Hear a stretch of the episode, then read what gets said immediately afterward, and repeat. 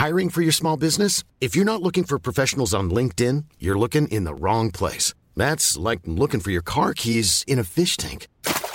LinkedIn helps you hire professionals you can't find anywhere else, even those who aren't actively searching for a new job but might be open to the perfect role. In a given month, over 70% of LinkedIn users don't even visit other leading job sites. So start looking in the right place. With LinkedIn, you can hire professionals like a professional. Post your free job on linkedin.com slash people today.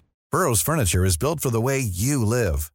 From ensuring easy assembly and disassembly to honoring highly requested new colors for their award-winning seating, they always have their customers in mind. Their modular seating is made out of durable materials to last and grow with you.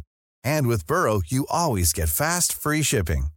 Get up to 60% off during Burrow's Memorial Day sale at burrow.com slash ACAST. That's burrow.com slash ACAST. burrow.com slash ACAST. Everyone knows therapy is great for solving problems, but getting therapy has its own problems too, like finding the right therapist, fitting into their schedule, and of course, the cost. Well, BetterHelp can solve those problems. It's totally online and built around your schedule. It's surprisingly affordable too. Connect with a credentialed therapist by phone, video, or online chat, all from the comfort of your home. Visit betterhelp.com to learn more and save 10% on your first month. That's BetterHelp, H E L P.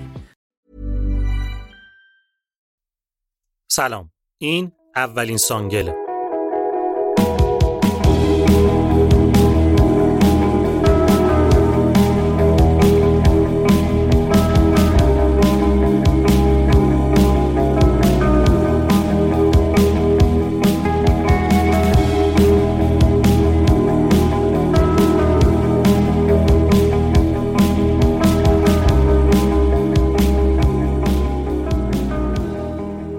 من بردیا برجسته نژاد هستم و این قسمت از پادکست آلبوم در اوایل اردیبهشت 1400 منتشر میشه.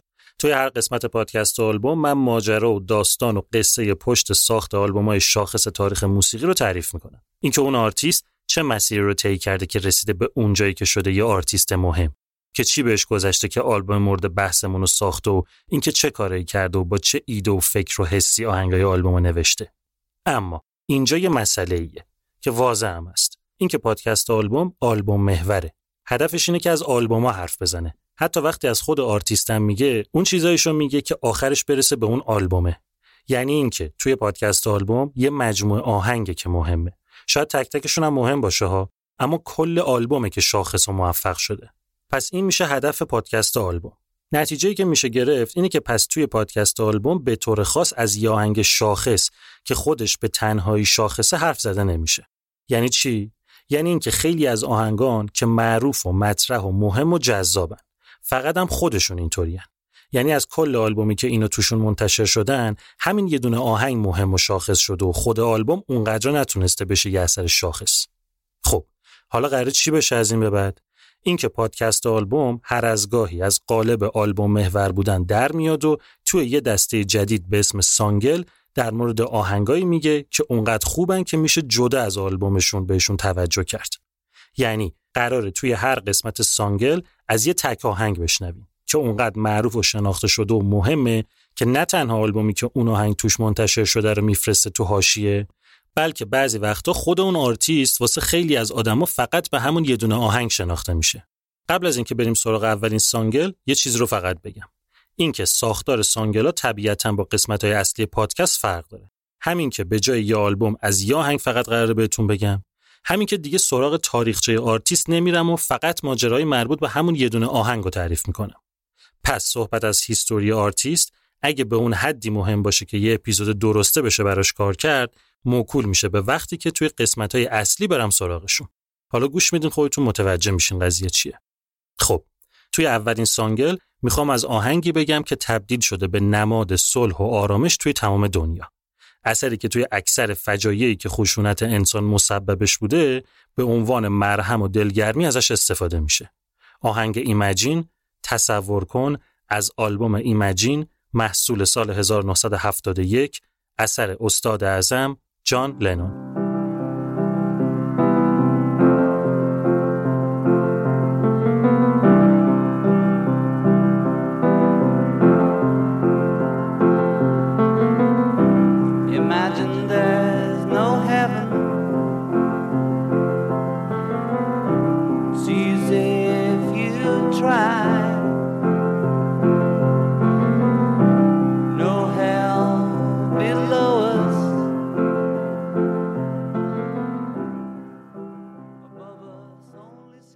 اسپانسر این قسمت همراه کارته. همراه کارت یه اپلیکیشن پرداخته. منظور از اپلیکیشن پرداخت هم اپلیکیشنه که میشه باهاش کارت به کارت کرد و شارژ و بسته اینترنت خرید و قبض پرداخت کرد و یا کلی از این مدل کارا. احتمالا شما هم از خیلی از این اپلیکیشن ها که معمولا مانور زیادی هم روی جایزه و قرعه کشی دارن استفاده کردین. اما همراه کارت یه فرقی با بقیهشون داره. فرقش هم اینه که به جای قرعه کشی و جایزه تمرکزش گذاشته روی محصولش. اینطوری که یا سرویس رو اضافه نمی‌کنه یا اگه کرد سعی می‌کنه استفاده از اون رو به راحت ترین شکل ممکن طراحی کنه تا بتونه تجربه دلچسبی رو برای کاربر رقم بزنه.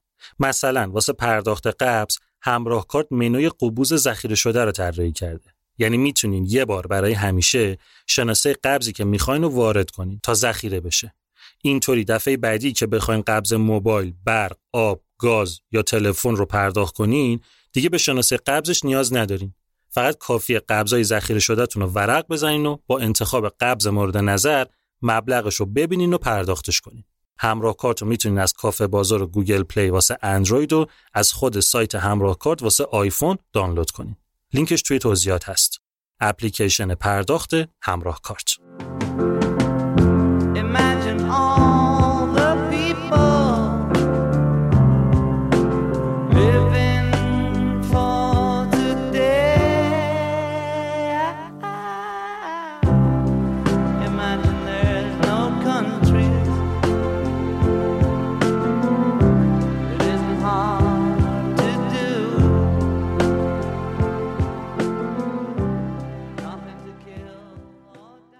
اواسط سال 1970 یه خبر وحشتناک دنیای موسیقی رو به ازانشوند. خبر کوتاه اما تلخ بود. گروه د بیتلز مهمترین گروه تاریخ موسیقی راک گروهی که نه فقط تاریخ موسیقی بلکه فرهنگ موسیقی رو هم عوض کرده بود برای همیشه منحل شد. خبر با اینکه خیلی غم بود اما چیزی نبود که نشه پیش بینیش کرد. تقریبا همه می‌دونستن که کشتی بیتلز انقریبه که غرق بشه. بشه یا نشه سوال نبود واسه کسی. همه می‌دونستن میشه. سوالی که بود این بود که این اتفاق بالاخره کی میفته تا اینکه اواسط 1970 بالاخره به طور رسمی اعلام شد که بیتلز منحل شده. از حدود یه سال قبلش هر چهار تا عضو گروه یعنی پل مکارتنی، جان لنون، جورج هریسون و رینگو استار بیشتر از اینکه بخوان کنار هم باشن داشتن روی پروژه تکیه خودشون کار می‌کردن و بیتلز رو ول کرده بودن به امون خدا. ماجرای بریکاپ بیتلز اونم بعد از فقط ده سال از شکل گیریش خیلی خیلی مفصل تر از این حرف هست. میشه نشست دو ساعت قشنگ در موردش حرف زد. هم دلایلی که این اتفاق افتاد خیلی جای بحث داره هم اصلا کلی مسئله حقوقی داشتن. همچین راحت هم نتونستن ول کنن همو. قطعا بعدا یه قسمت در مورد بیتلز داریم. حداقل یه قسمت. که مفصل اونجا ماجراش رو براتون تعریف می‌کنم که توی این ده سال چی گذشته بهشون. چیزی که فقط اینجا لازمه بدونین اینه که تو دهه 60 میلادی یه گروه انگلیسی بود به اسم د بیتلز که فقط ده سال فعالیت کرد که توی این ده سال دوازده تا آلبوم منتشر کرد و اینکه بیتلز یکی از مهمترین گروه های تاریخ موسیقی از لحاظ ساختار شکنی و تاثیرگذاری به حساب میاد. اگه بخوام ریز بشم تو ماجرای از بین رفتن بیتلز می‌تونم 7 تا دلیل رو براتون ردیف کنم که هیچ کدومشون اونقدر مهم نیست. چرا؟ چون از نظر طرفدارای بیتلز از دید تاریخ از نگاه رسانه ها کلا از همه نظر فقط و فقط یه دلیل عامل و باعث اصلی این شد که دنیای موسیقی گروه بیتلز رو از دست بده. این یه دلیل یا بهتره بگم این یه نفر یه دختر ژاپنی بود به اسم یوکو اونو بیاین حالا حدوداً چهار سال بریم عقب. بریم اواخر سال 1966 گفتم دیگه بیتلز اواسط 1970 منهدم شد. حالا چهار سال بریم عقب. یعنی موقعی که بیتلز تازه هفتمین آلبومش به اسم ریولور رو منتشر کرده بود. هر چهار تا عضو گروه دیگه خدا رو بنده نبودن. موفقیت و شهرت و پول داشت از حلقومشون می‌زد بیرون. ما اینجا ولی با پل مکارتنی و جورج هریسون و رینگو استار کار نداریم. سوژه ما فقط جان لنونه. یعنی یکی از آهنگسازا یکی از خواننده ها یکی از گیتاریستا یکی از bassist ا و یکی از keyboardist ای گروه بیتلز. تو پرانتز بگم. به جز رینگو استار که درامر گروه بود سه تا عضو دیگه گروه هر چی دم دستشون میومد می‌زدن. پل مکارتنی که drums هم می‌زد حتی. تنها سازی که لنون به تنهایی می‌زد و بقیه نمی‌زدن هارمونیکا یا همون سازدهنی بود. حالا کار نداره. سوژه ما جان لنون خلاصه. یعنی کسی که توی گروه بیتلز کنار پل مکارتنی یکی از بهترین، معروفترین و جادویی ترین زوجهای آهنگسازی تاریخ موسیقی رو به وجود آورده بود. جان لنون دوران خوشخوشانش بود. در حد خدا پرستش می‌شد و توی پول و محبوبیت داشت قلط می‌زد. جوون بود، زنده بود، حی و حاضر بود، اما واسه جوونا همون موقع هم اسطوره بود. لنون چند سال قبل با دوست دختر دوران کالجش یعنی سینتیا ازدواج کرده بود. یه پسرم داشتن با هم که مونه می‌زد با باباش. همه چی به نظر می اومد عالی و بینقصه. ثروت و شهرت و خانواده و زن و بچه لنونم با اون عینک و مو و استایل و چشمای ریز و منش بزرگوارانه و فازی که داشت اصلا یه چیزی بود که کسی شبیهش نبود. اما خب این فقط ظاهر ماجرا بود. اون جان لنون موشموشی و گوگولی مگولی در اصل یه وحشی تمام ایار بود. بدتر از همم رفتارش با همسرش یعنی سینتیا بود. عصبانی و خشم بود. زن بیچاره رو می‌گرفت به باد کتک و می‌زد درب و داغونش می‌کرد. موادم مصرف می‌کرد مواد مصرف کردنی. اکثر وقتا اصلا تو حال خودش نبود. جدا از این چیزا یه طوری خودش هم توهم خدا بودن برداشته بود که کسی به گند دماغی و مغروریش نمی‌رسید. چند ماه قبلش سر انتشار آلبوم هفتم بیتلز یه مصاحبه کرده بود که توش یه چیزایی گفته بود که خیلی خوششون نیامده بود. یه جای مصاحبه گفته بود که الان ما یعنی بیتلز از مسیح هم معروفتر و محبوب ترین. گفته بود که مطمئن باشین که بالاخره یه روزی می‌رسه که مسیحیت نیست و نابود میشه و از بین میره. اما ما ما بیتلیا ما و موسیقی راکی که می‌سازیم تا ابد زنده میمونه. خلاصه اینکه اون وجه سلبریتی تور جان لنون روز به روز داشت اوج می‌گرفت و از اون طرف بخش شخصیتیش داشت به سرعت سراشیبی رو می‌رفت پایین. طوری که همه حدس می‌زدن با این فازی که جان لنون برداشته خیلی زود روی بخش سلبریتی بودنش هم تاثیر منفی می‌ذاره و کاری می‌کنه که با کله بخوره زمین اما این روند رو به قهقرای جان لنون قبل از اینکه کار دستش بده عصر یکی از روزای اواخر سال 1966 سر یه اتفاق ساده به کل تغییر مسیر داد. اون روز جان لنون دعوت شده بود که واسه افتتاحیه یه نمایشگاه هنری بره گالری ایندیکا.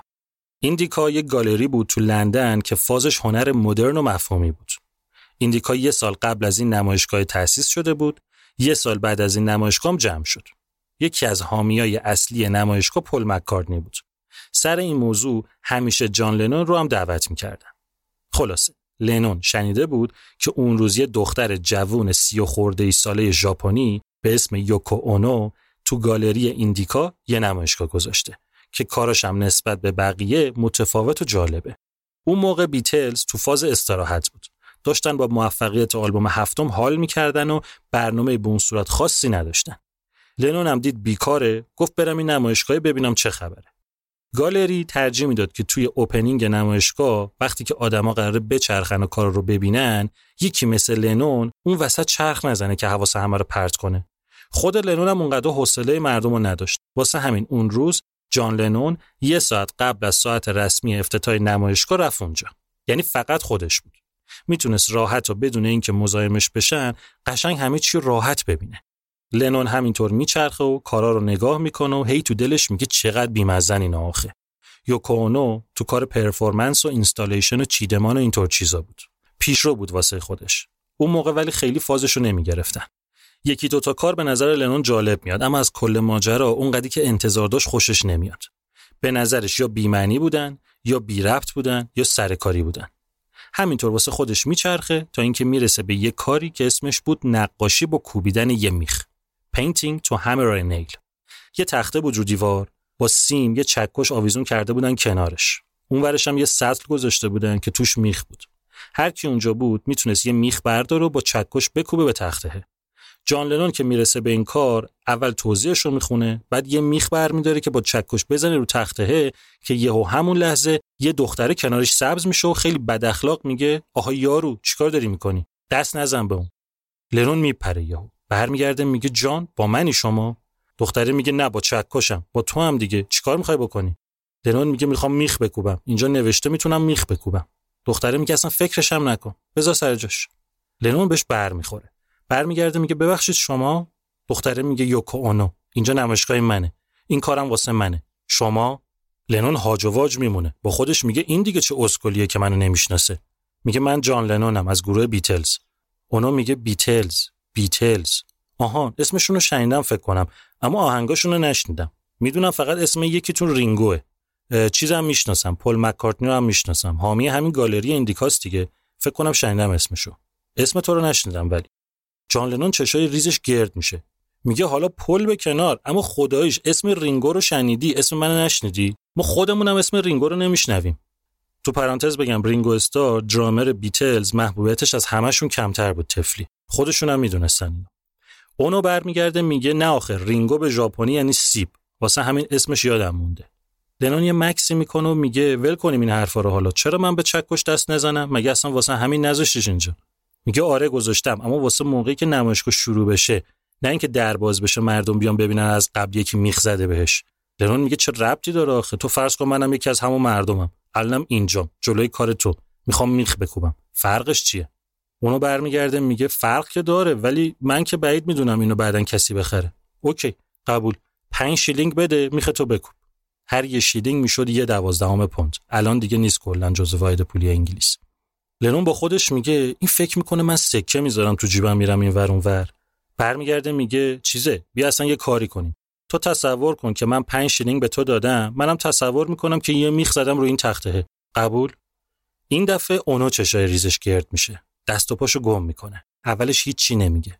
بعد میگه تصور کن این تصور کن اون مسخره کرده منو. برو بابا حوصله داری. سریع از اونجا دور میشه تا موقعی که درای نمایشگاه باز بشه سر و کلاش پیدا نمیشه. بله قضیه این بود که اون موقعی که لنون این حرفو زد درست تو همون لحظه یه چیزی تو دل یوکو اونو جرقه می‌زنه. روشن میشه. شعله می‌کشه و یه آتیشی به پا می‌کنه.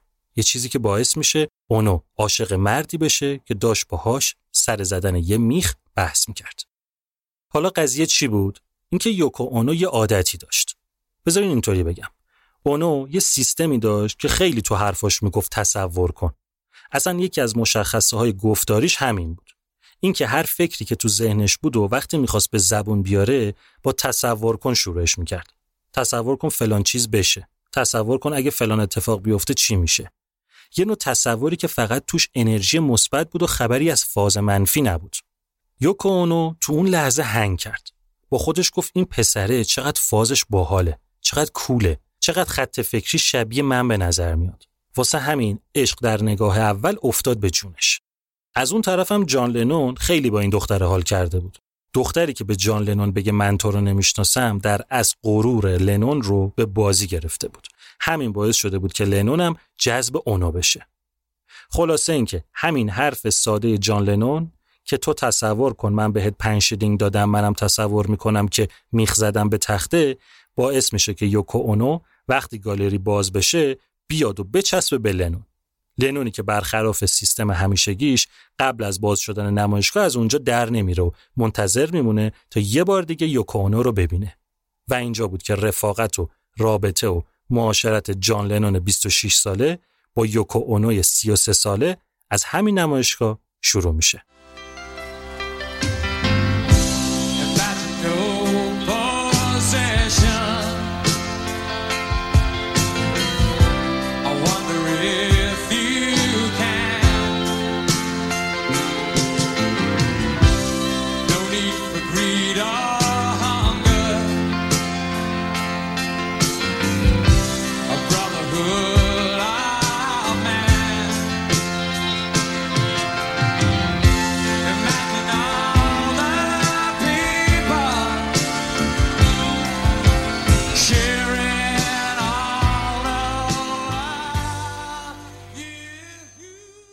که شنیدین یه تیکه از اجرای التون جان از آهنگ ایمجین بود. سال 1980 توی هاید پارک لندن. یوکو اونو شخصیت جذاب و قوی داشت. یه دختر هنرمند و خلاق کلخر فعال حقوق اجتماعی و سیاسی با خط ذهنی و نگاه خاص خودش. کاراکتر اونو به قدری محکم و در عین حال پر از آرامش بود که خیلی زود تونست کاراکتر جان لنون که اتفاقا نه آرامش داشت و نه محکم بود و به کل پشت رو کنه. قضیه حتی واسه خود لنون هم عجیب بود که اون روحیه عصبانی و خشن چقدر زود ازش دور شده بود و چقدر حضور یوکو اونو بهش آرامش میده و چقدر عجیب از اون یه آدم آروم و صلح طلب ساخته. این تاثیر اونقدر سری خودشون نشون داد که فقط چند هفته بعد از آشنایی لنون با اونو وقتی توی مصاحبه ازش پرسیدن الان که به شهرت و محبوبیت و ثروت رسیدی بعد از این می‌خوای دنبال چی بگردی؟ جواب داده بود صلح و آرامش. رابطه جان لنون و یوکو اونو خیلی زودتر از اون چیزی که خودشون حدس می‌زدن وارد فاز رمانتیک و احساسی و فیزیکی شد جان لنون متأهل بود اتفاقا یوکو اونو هم متأهل بود اونو توی 23 سالگی با یه آهنگساز و پیانیست معروف ژاپنی به اسم توشی ایچیاناگی ازدواج کرده بود. چند سال بعدش جدا شده بود و با یه تهیه کننده سینما به اسم آنتونی کاکس ازدواج کرده بود. اون موقعی که اونو با جان لنون آشنا شد هنوز همسر این تهیه کننده بود. جان لنون هم که گفتم. با دوست دختر دوران کالجش سینتیا ازدواج کرده بود و یه پسر داشتن و دست بزنم داشت و این حرفا. ماجرا این دوتا تا حدی جلو رفت که دیگه قایم کردنش راحت نبود. سینتیا اول یه نامه پیدا کرد که اونو نوشته بود واسه لنون. رفت بهش گفت این چیه؟ کی نوشته برات؟ لنون هم گفت یه دختره است اسکله. گیر داده می‌خواد اسپانسر کارام بشه. قضیه اونجا به خیر گذشته بود. اما چند ماه بعدش جان لنون و سینتیا که با بیتلز چند ماه رفته بودن سفر از هند داشتن برمیگشتن انگلیس. تو هواپیما لنون اونقدر مست می‌کنه که خودش خودش رو لو میده که با یه زن دیگه تو رابطه است و قضیهشون هم خیلی جدیه. مستیش که میپره می‌فهمه چه گندی زده. واسه اینکه از دل سینتیا در بیاره وقتی می‌رسن انگلیس به سینتیا میگه که تو توی هند خیلی بهت خوش نگذشت. بیا برات بلیت بگیرم. پاشو برو یونان قشنگ استراحت کن خستگی در بره. خلاصه سینتیا میره یونان و استراحت می‌کنه و وقتی برمیگرده در رو که باز می‌کنه می‌بینه یوکونا اونجاست.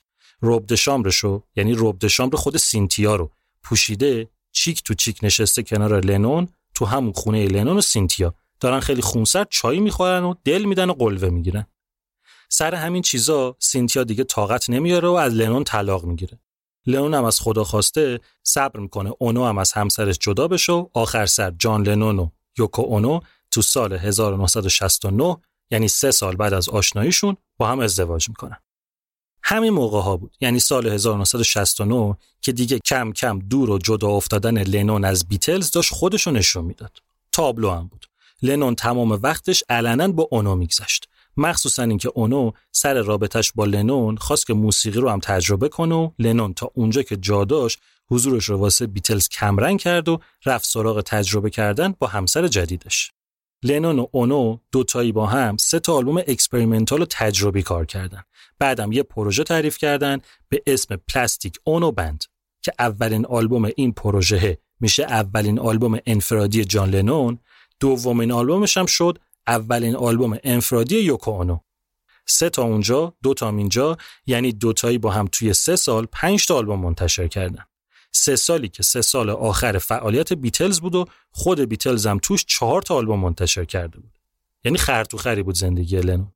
کار دیگه به جایی رسید که واقعا لنون باید بین بیتلز و همکاری با همسرش یکی رو انتخاب می‌کرد. که خب انتخاب لنون معلوم بود. یه روز برگشت به بقیه بچه های بیتلز گفت که می‌خواد از گروه جدا بشه و فقط با یوکو اونو کار کنه. پل مکارنی که دیگه از شلکن سف کنه لنون خسته شده بودم برگشت گفت پس منم جدا میشم و میرم دنبال کارهای خودم. از همینجا بود که پروسه فرسایشی انحلال بیتلز شروع شد که حالا بهش کار نداریم و رسید به اون جایی که بیتلز واسه همیشه خاموش شد. پس واقعا میشه حضور یوکو اونو رو توی زندگی جان لنون یکی از دلایل اصلی این اتفاق دونست. حضور یوکو اونو و نگرش خاصی که به زندگی و طبیعت و بشریت داشت به کل جان لنون و کوبید از نو ساخت. لنون شده بود یه آدم دیگه. یه کارایی می‌کرد و یه حرفایی می‌زد که واسه همه خیلی غیر عادی و ساختار شکن و حتی غیر قابل فهم بود. لنون از صلح حرف می‌زد. از اینکه گل بدیم گل بگیریم. از یه چیز عجیبی به اسم حقوق بشر. این چیزا شاید واسه ماهایی که داریم الان تو سال 2021 زندگی می‌کنیم خیلی تکراری و کلیشه‌ای باشه اما واسه مردم اون موقع واسه جامعه غربی سال 1970 نه دغدغه بود نه اصلا کسی می‌دونست قضیه چیه. تو پرانتز بگم منشور بین المللی حقوق بشر تازه تو سال 1976 تبدیل شد به حقوق بین الملل تا قبلش فقط یه مش حرف قشنگ بود. جان لنون خودش از قبل یه زمینه هایی داشت. همچی خام هم نبود. اما اونو انگار که لنون رو شکوفا کرده باشه. ازش یه سول طلب هدفمند ساخته بود. اونو مستقیم و غیر مستقیم رو لنون تاثیر گذاشت. مستقیمش که معلومه زن و شوهر بودن دیگه. غیر مستقیمش کارای یوکو اونا بود. همون کارایی که لنون یه سریشون رو تو نمایشگاه دیده بود و به نظرش مسخره میومد حالا به نظرش خیلی هم پرمعنی بودن. از همه مهمتر کتاب شعری بود که یوکو اونو دو سال قبل از آشنا شدنشون یعنی تو سال 1964 به اسم گریپ فروت چاپ کرده بود که کتاب خیلی معروفی هم شد جز اولین نمونه های هنر مفهومی به حساب میاد نگاه اونو توی این کتاب به زندگی یکی از اون چیزایی بود که خیلی روی لنون تاثیر گذاشت مخصوصا سه تا شعر تو این کتاب بود که با تصور کن شروع می شدن. با همون جمله‌ای که جان لنون ناخواسته اون روز تو نمایشگاه گفته بود و یوکو اونو عاشقش شده بود. این سه تا شعر از بقیه واسه لنون جذاب تر بود.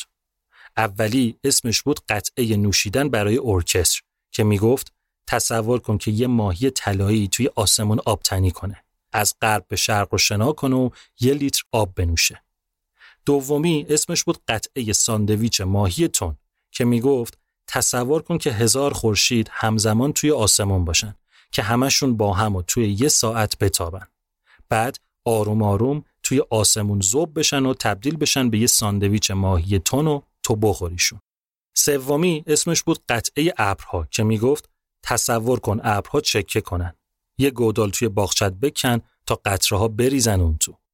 لنون توی این مدتی که با اونو معاشرت کرده بود عجیب این نگاه تصور کنه اونو روش تاثیر گذاشته بود اینکه تصور کن دنیا یه طور جالبتر و قشنگتری بود یه چیز دیگه هم بگم بهتون. یه چیزی که اونم خیلی روی تغییر نگاه جان لنون تاثیر گذاشته شد مکمل اون تفکری که یوکونو بهش تزریق کرده بود.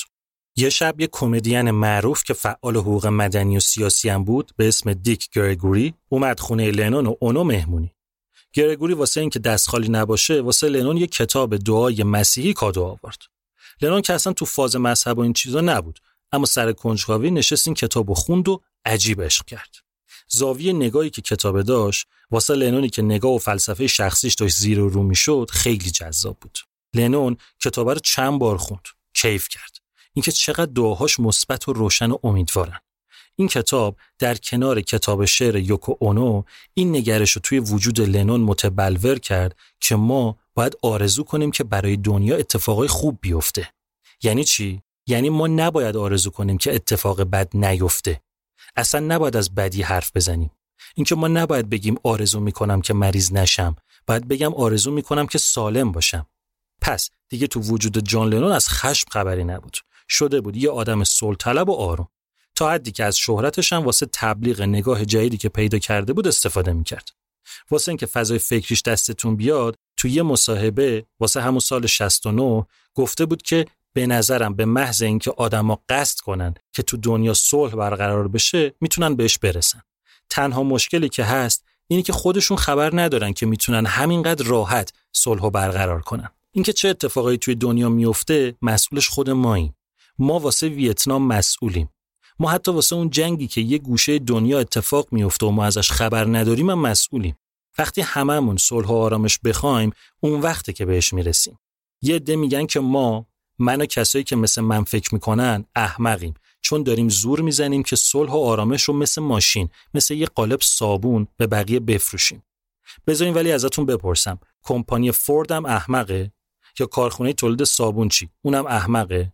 اونا دارن صابونی رو میفروشن که 200 سال همین صابونه و چیزیش عوض نشده. فقط الان اسمشو گذاشتن مثلا صابون آبی رنگ مدل جدید. خب ما هم داریم صلح آبی رنگ مدل جدید میفروشیم. این چه اشکالی داره امیدوارم هستیم که بعضیاتون ازمون بخرینش.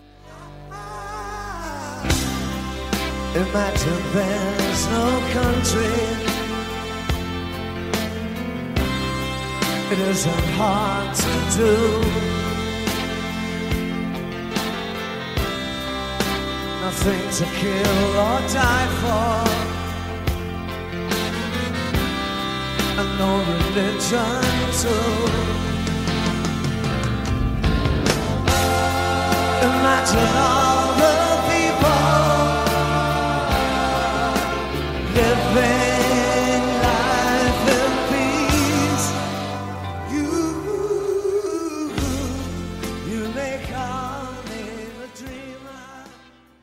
اینی که شنیدین یه تیکه از اجرای دیوید بویی از آهنگ ایمجین بود که سال 1983 توی کنسرتش توی هنگ کنگ اجرا کرده بود. Ready to pop the question? The jewelers at BlueNile.com have got sparkle down to a science with beautiful lab-grown diamonds worthy of your most brilliant moments. Their lab-grown diamonds are independently graded and guaranteed identical to natural diamonds, and they're ready to ship to your door. Go to BlueNile.com and use promo code LISTEN to get $50 off your purchase of $500 or more. That's code LISTEN at BlueNile.com for $50 off. BlueNile.com code LISTEN.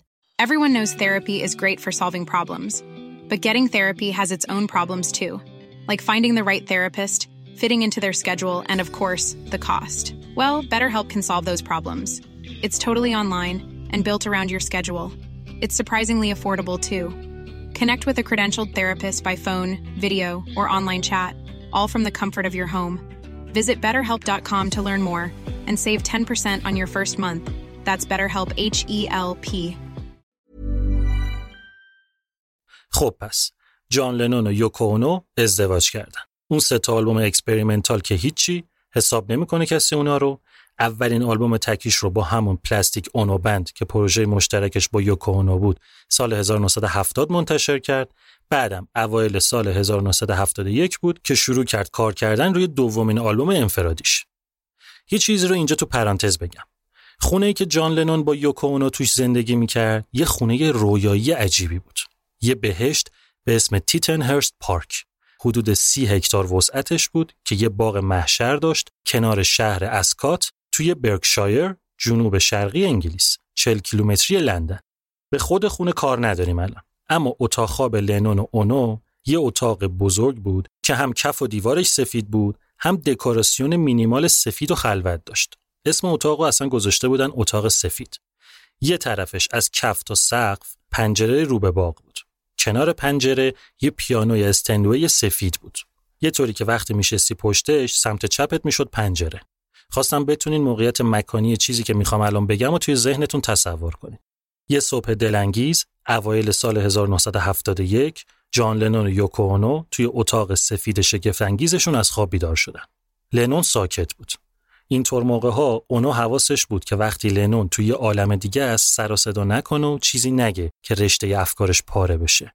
لنون درست نخوابیده بود. تمام شب ذهنش درگیر بود.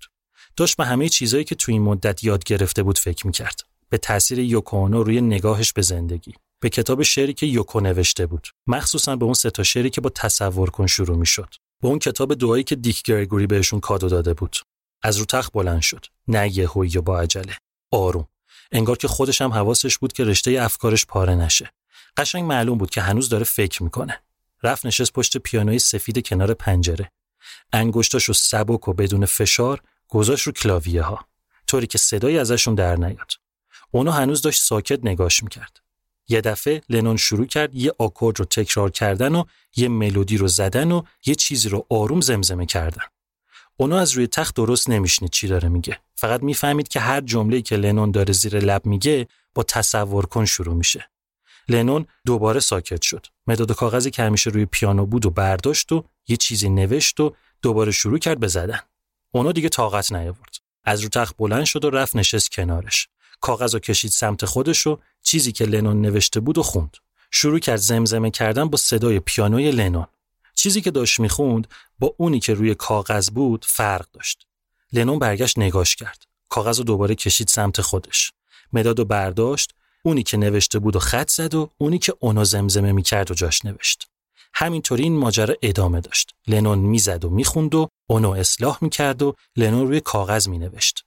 و اینطوری توی یه جلسه کوتاه جان لنون به کمک یوکونو شاهکار خودش یعنی آهنگ تصور کن ایمجین رو خلق کرد.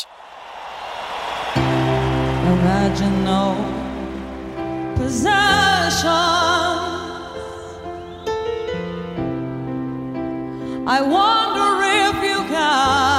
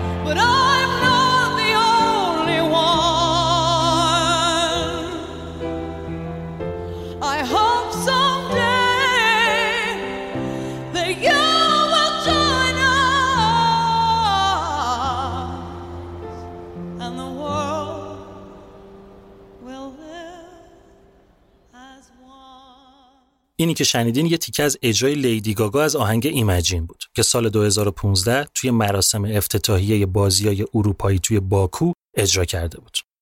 پس نسخه خام و اولیه آهنگ ایمجین رو جان لنون به کمک یوکو اونو صبح یکی از روزای اوایل سال 1971 توی اتاق سفید نوشت. نتیجه رو به عنوان یه آهنگ جدید برای آلبوم جدید برداشتن بردن پیش فیل اسپکتور یعنی تهیه کننده آلبومی که لنون داشت روش کار می‌کرد. اسپکتور یکی دو سالی بود که اومده بود و داشت تو زمینه اینا بازی می‌کرد. یعنی چی؟ یعنی اینکه اولین حضور فیل اسپکتور توی زندگی هنری اینا مربوط می‌شد با آخرین آلبوم گروه بیتلز به اسم Let It Be که سال 1970 منتشر شد. شیش ماه بعدش اسپکتور سومین آلبوم انفرادی جورج هریسون یکی از اعضای گروه منحل شده بیتلز رو تهیه کرد. یه ماه بعدش اسپکتور روی اولین سولو آلبوم جان لنون کار کرد که میشه کدوم؟ میشه همون آلبومی که گفتم بهتون. جان لنون و یوکو توی پروژه مشترکشون به اسم Plastic Ono Band ساختن. پس اگه جورج هریسون رو بذاریم کنار حضور فیل اسپکتور به عنوان تهیه کننده توی آلبوم جدید می‌شد سومین همکاریش با جان لنون.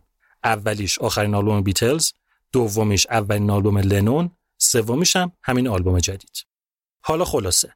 لنون و اونو رفتن پیش اسپکتور و ایمجین رو براش زدن. اسپکتور حذف کرد کف کرد بال در آورد اصلا. گفت لعنتی چی کار کردی تو آخه؟ این آهنگ شاهکاره. نه این اصلا آهنگ نیست. این یه بیانیه سیاسیه. تو خودت نمی‌فهمی چی کار کردی. تو یه چیزی ساختی که نه تنها یه آهنگ بی‌نظیره نه تنها بیانیه سیاسیه بلکه تجاری هم هست بفروش هم هست. شک نکن که اینی که تو ساختی یه روزی سرود بین المللی میشه. از همون روز ستایی یعنی لنون و اونو و اسپکتور شروع کردن روی این آهنگ کار کردن. یعنی در کنار اینکه آهنگ کردیت شده به جان لنون اسم هر ستایی اینا به عنوان تهیه کننده توی شناسنامه آهنگ ثبت شده. تو پرانتز بگم کل آلبوم دوم جان لنون نه فقط همین یه دونه آهنگ کل آلبوم این ستا با همدیگه تهیه کنندش بودن. منتها کار اصلی با خود لنون بوده. مثلا سر همین آهنگ ایمجین لنون می‌رفت تو اتاق ضبط و شروع می‌کرد زدن آهنگ. اون و اسپکتور از بیرون داد می‌زدن آهان همین خوبه. دوباره همینو بزن. یا اینکه اینجاش بد بود یه طور دیگه بزن.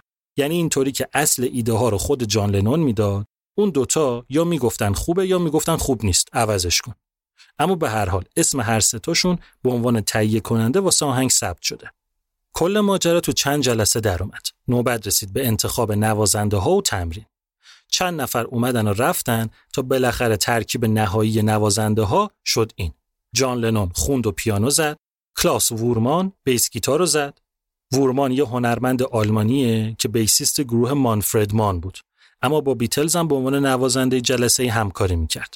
جدا از نوازندگی طراحی روی جلد آلبوم هفتم بیتلز یعنی همون ریولور اونم با وورمان بود که به خاطرش Grammy Awards هم گرفت. پس این از bass گیتار. drums آهنگ Imagine و الن وایت زد. اون موقع با جان لنون کار می‌کرد اما یه سال بعدش رفت شد درامر گروه Yes. یه گروهی هم به اسم The Flux Fiddlers سازای زهی آهنگو زدن. گیتار و ویالون و ویولا و چلو اینطور چیزا. اولش چند روز تمرین کردن از قبل از ظهر شروع می‌کردن تا آخر شب.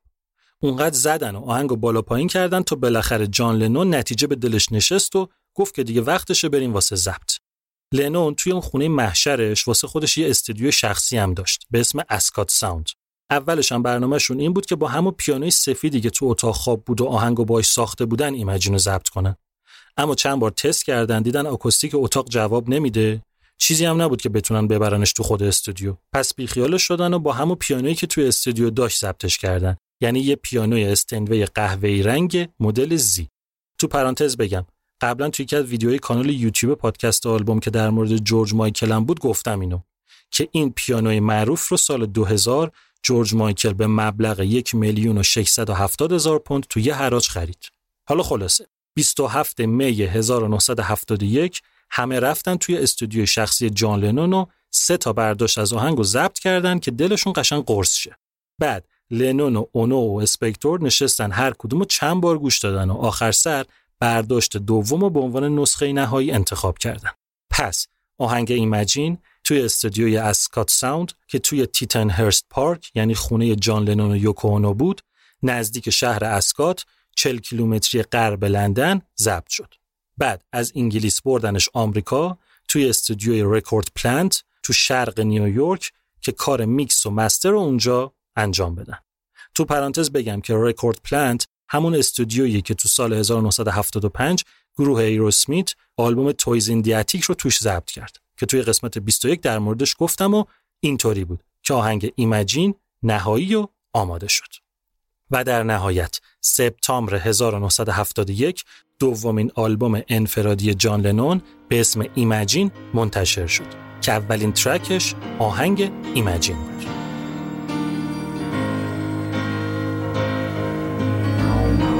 Imagine there's no heaven. It's easy if you try.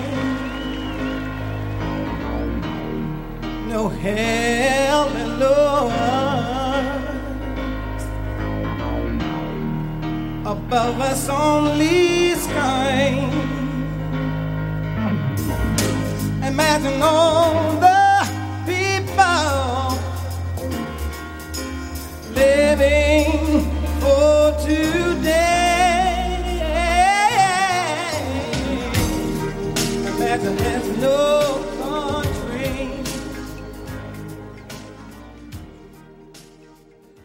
اینی که شنیدین یه تیکه از اجرای استیوی واندر از آهنگ ایمجین بود واسه سال 1996 توی مراسم اختتامیه بازی های تابستونی آتلانتا.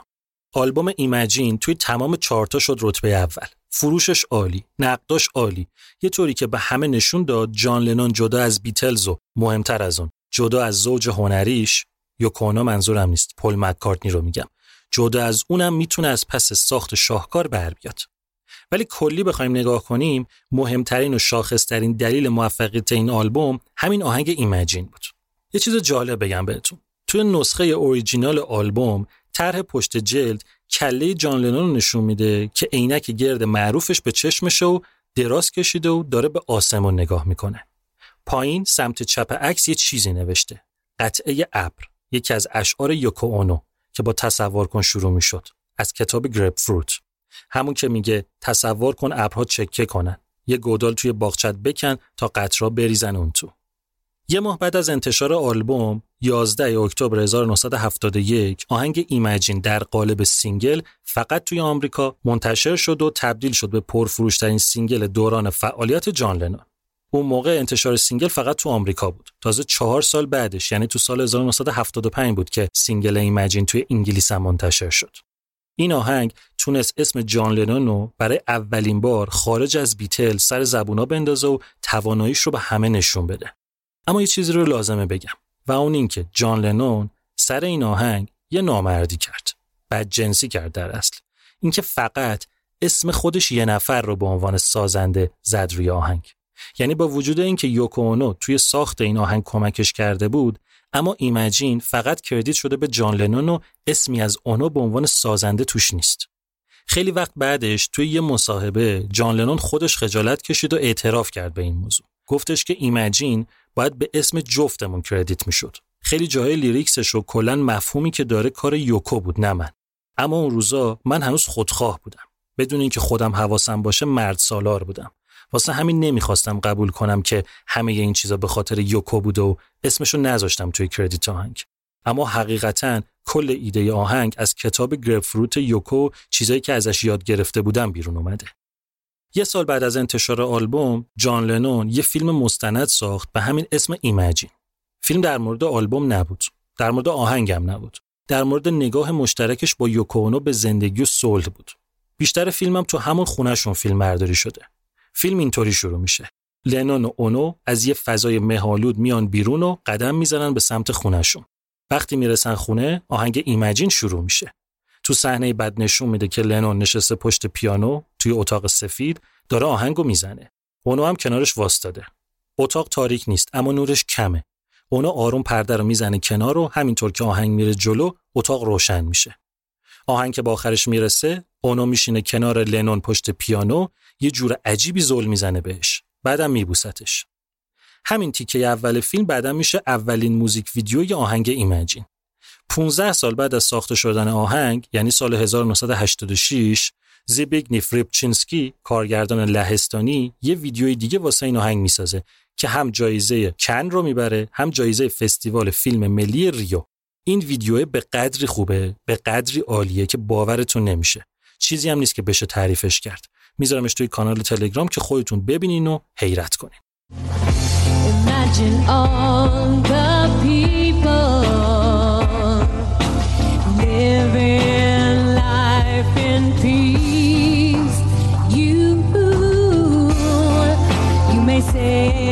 I'm a dreamer, but I'm not the only one.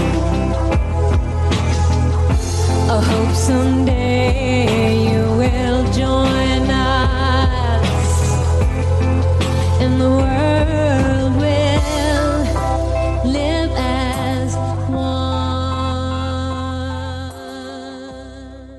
اینی که شنیدین یه تیکه از اجرای مدونا از آهنگ ایمجین بود که سال 2005 واسه برنامه کمک به حادثه دیدایی سونامی خونده بود.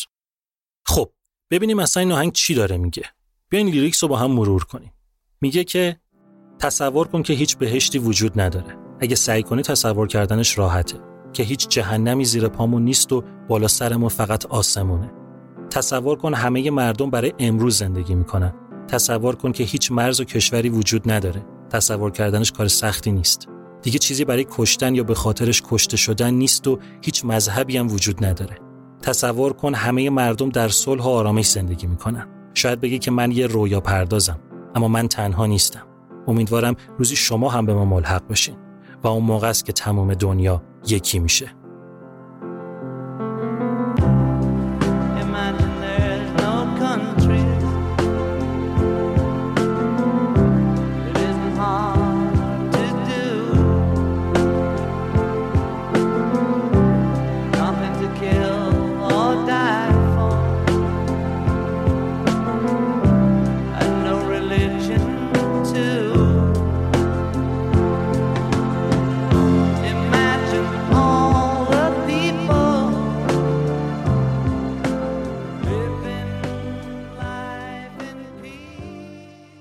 تصور کن هیچ مالکیتی وجود نداره. اینو بعید می‌دونم بتونی تصور کنی.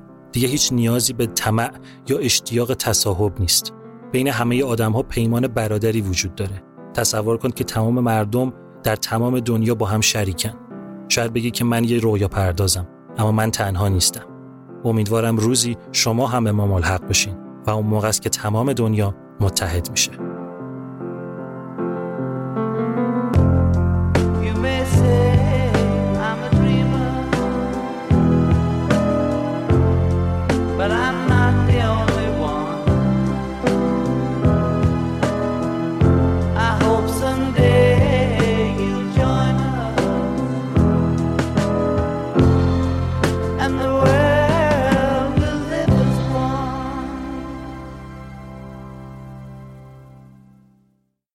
خوشگل نیست؟ از این مثبتتر میشه آینده دنیا رو تصور کرد؟ دوباره تاکید کنم. این آهنگ واسه اوایل دهه هفتاد میلادیه. واسه موقعی که هرچی از آینده تصور می‌شد تو کتابا و شعرها و فیلما تو همهشون دنیا داشت به سمت نابودی می‌رفت. اون وقت یکی این وسط میاد یه همچین آهنگی رو می‌سازه. یوکونا میگه جامعه همینطوری ساخته میشه. وقتی این همه از آینده تصویر منفی درست می‌کنی ناخداگاه آینده جامعه به سمت منفی بودن میره. واسه همین ما سعی کردیم یه تصویر مثبت از آینده نشون بدیم. چیزی که جالبه اینه که به نظر لنون و اونو حرفی که دارن می‌زنن اونقدرام غیر ممکن نیست. لنون میگه که میل انسان به پرواز بود که باعث شد آدم پرواز کنه. اما نکتهش اینه که بالاخره یکی اون اول پرواز کردن رو تصور کرده بوده. همه آدما به آینده فکر می‌کنن. همه چیزی که ما می‌خوایم بگیم اینه که بیاین یه آینده خوب رو تصور کنیم. آدمای زیادی در مورد ایمجین حرفای مفصل و جالبی زدن. جان بلینی نویسنده که یه دونه کتاب در مورد جان لنون، یکی در مورد بیتلز و یکی در مورد لنون و مککارتی نوشته، در مورد این آهنگ میگه حرف جان لنون اینه که میشه به یه هماهنگی و هارمونی جهانی رسید. اما به شرطی که بتونیم مکانیزمای کنترل جامعه که انسان رو محدود می‌کنه رو کنار بذاریم. دیوید فریک نویسنده مجله رولینگ استون میگه جان لنون توی این آهنگ فراخان اتحاد و برابری میده که با از بین بردن کامل نظام اجتماعی مدرن و مرزهای جغرافیایی و مذهبهای سازماندهی شده و شکاف طبقاتی میشه بهش رسید. این ارزشمندترین هدیه موزیکالیه که یه نفر می‌تونه به دنیا بده. جیمی کارتر رئیس جمهور سابق آمریکا میگه من و همسرم 125 تا کشور دنیا رو از نزدیک دیدیم.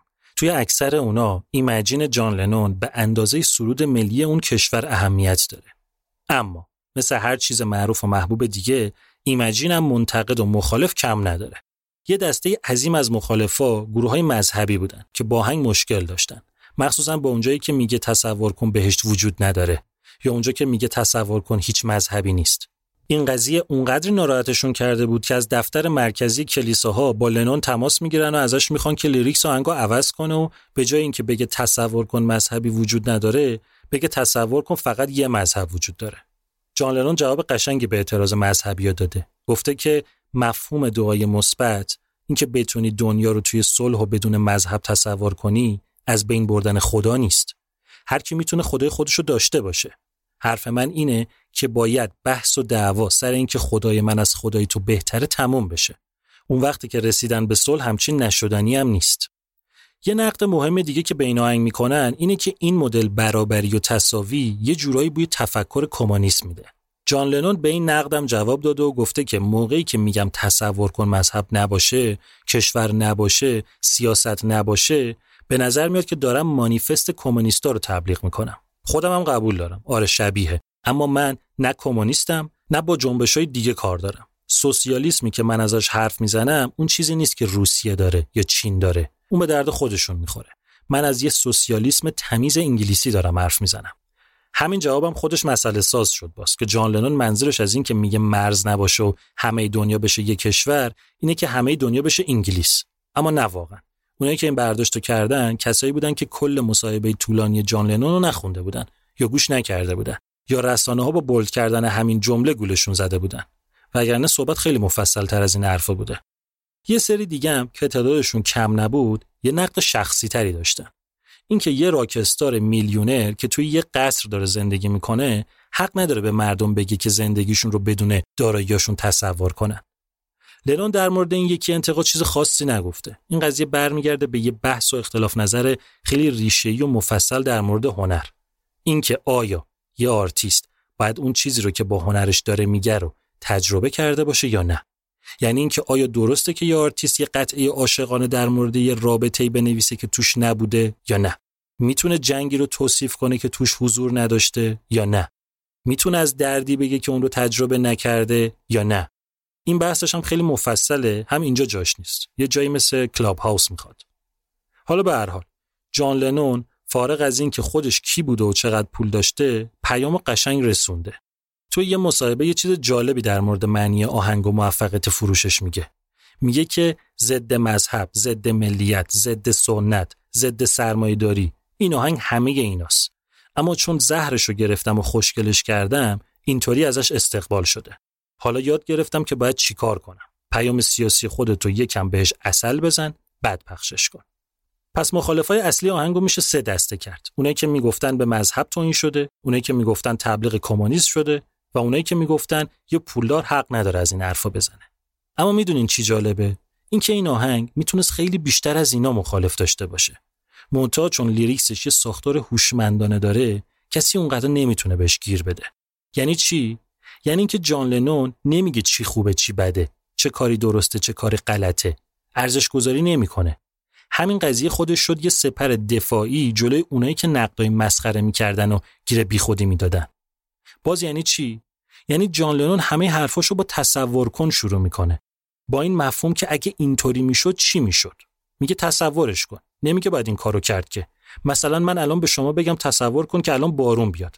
شما می‌تونی یه بارون رمانتیک رو تصور کنی می‌تونی سیل و طوفان رو تصور کنی. من خیلی راحت می‌تونم مسئولیت خروجی تصور شما رو قبول نکنم.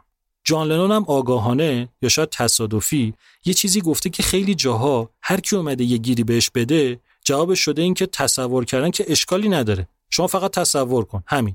خوشت نیامد بیخیالش شو.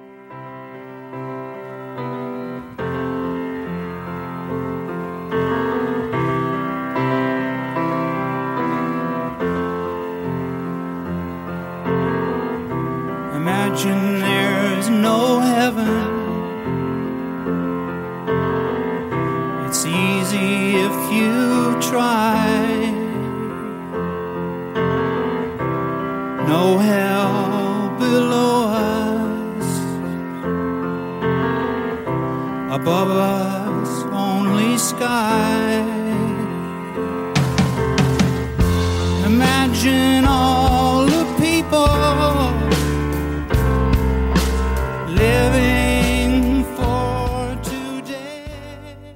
اینی که شنیدین یه تیکه از اجرای نیل یانگ از آهنگ ایمجین بود که سال 2001 ده روز بعد از حادثه 11 سپتامبر به یاد کشته شده ها خونده بود.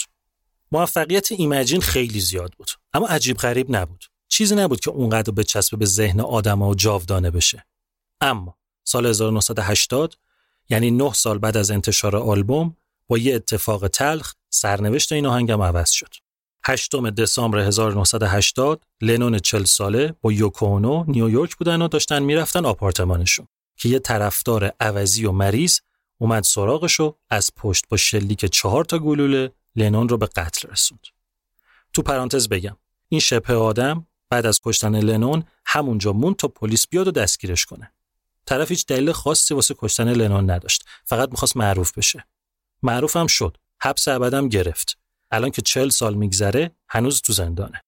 چیزی که می‌خواستم بگم این بود که همین اتفاق تلخ کشته شدن کسی که حرف از صلح می‌زد باعث شد که ایمجین دوباره بیاد توی چارت و اونقدر سر و صدا کنه و شنیده بشه که تبدیل بشه به یه سمبل برای صلح و آرامش تو تمام دنیا. از اون موقع به مرور و بعد از سالها ایمجین تبدیل شد به یکی از پرکاربردترین آهنگا واسه نشون دادن عکس العمل به فجایع و اتفاقای ناخوشایندی که انسان حتی طبیعت باعثش بود. ایمجین شده مرهمی که نشون میده آینده می‌تونه از چیزی که الان هست بهتر باشه. در اصل به قطر رسیدن جان لنون بود که این آهنگو جاودانه کرد. رولینگ استون توی لیست 500 آهنگ برتر تمام تاریخ این آهنگ گذاشته شماره سوم. شبکه تلویزیونی کانادا نظرسنجی کرد و این آهنگ شد بهترین آهنگ 100 سال اخیر موسیقی. توی نظرسنجی شبکه 9 استرالیا ایمجین شد بهترین آهنگ تمام دوران. رادیو ویرجین نظرسنجی کرد ایمجین شد بهترین آهنگ انگلیسی تاریخ. روز ملی شعر تو انگلیس بی بی سی نظرسنجی کرد واسه انتخاب بهترین شعر انگلیسی Imagine شد رتبه اول و محبوب ترین lyrics از نظر مردم انگلیس. کلا Imagine 23 ومین single پرفروش تاریخ انگلیسه. گینس یه کتاب داره. اون کتاب رکوردهای جهانی نه یه کتاب دیگه. به اسم آهنگا و آلبوم های مطرح انگلیسی. Imagine اونجا شده دومین آهنگ برتر تاریخ موسیقی انگلیس و ده ها لیست دیگه که نمیشه همشون اینجا گفت. Imagine یکی از کاور شده ترین یعنی باز اجرا شده ترین آهنگای تاریخ موسیقی هم به حساب میاد. جدا از اینکه هزاران نسخه کاور ازش هست که طرفدار اونو اجرا کردن تا الان بیشتر از 200 تا آرتیست شناخته شده ام این آهنگو بازخونی کردن ، التون جان، دیوید بوی، Queen، مدونا، پیتر گابریل، نیل یانگ، A Perfect Circle، جون بایز، استیوی واندر، دایانا راس، لیدی گاگا، شکیرا، دالی پارتون و خیلی های دیگه. Imagine there's no countries. It isn't hard to do. Nothing to kill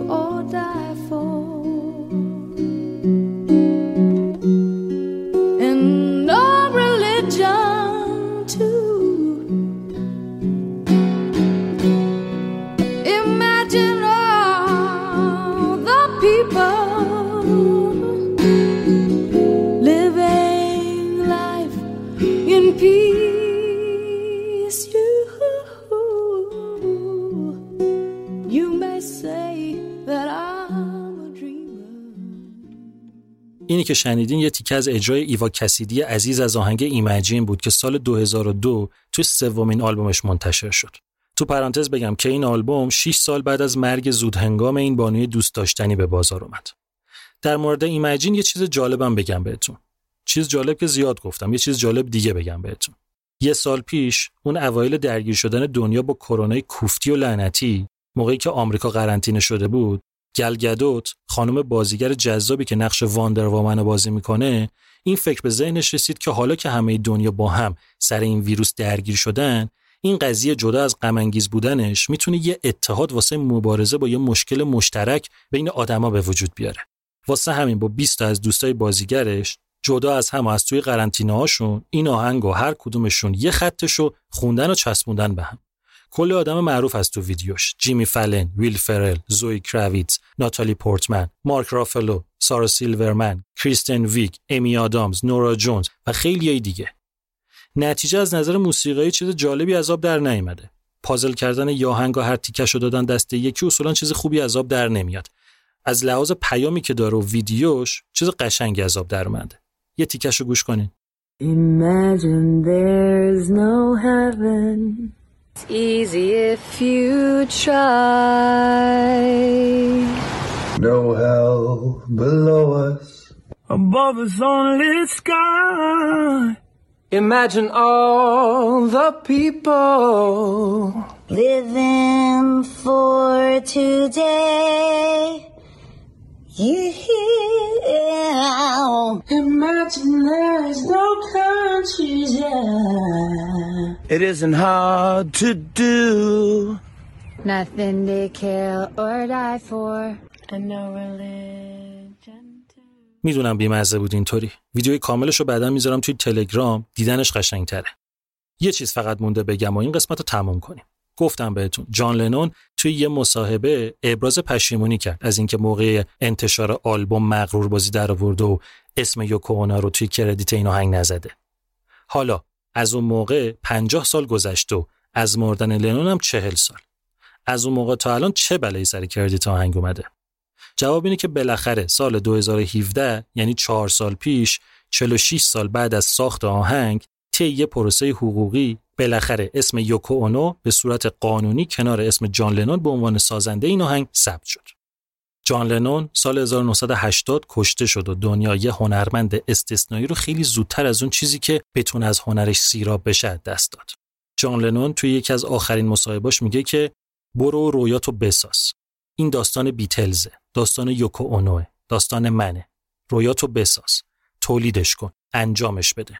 اگه می‌خوای یه کشوری رو نجات بدی خب برو نجاتش بده.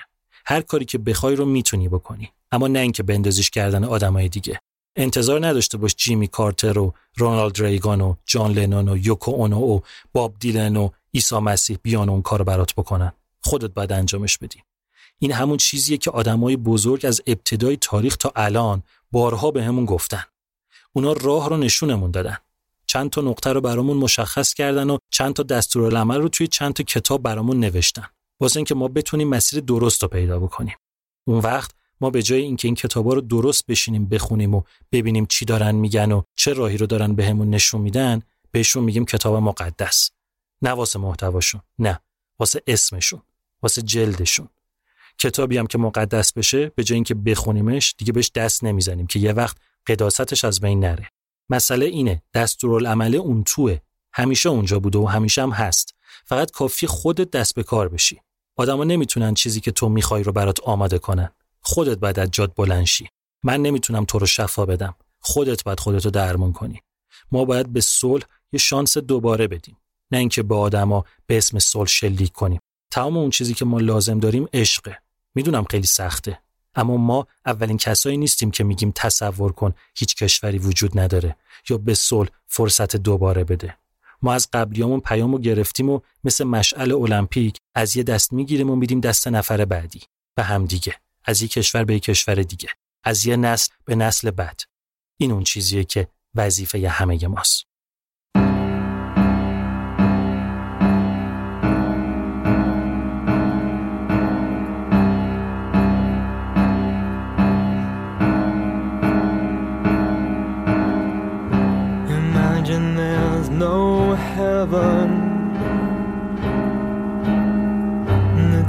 Easy if you try. No hell below us. Above us only sky. Imagine all the people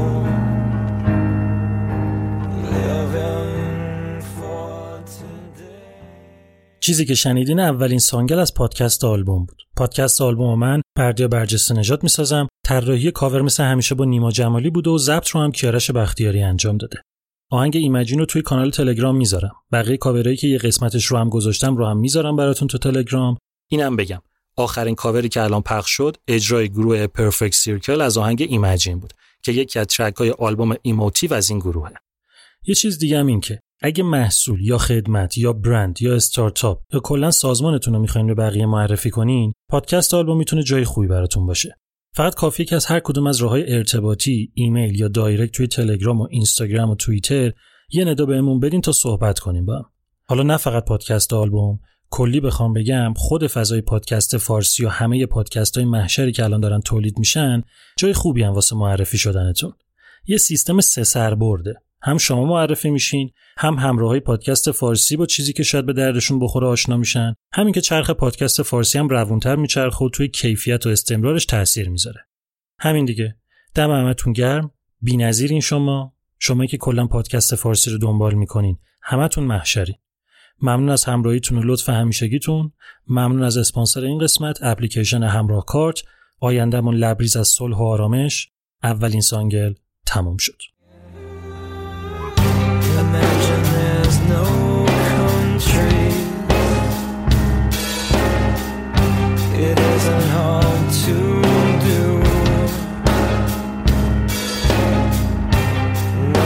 To kill or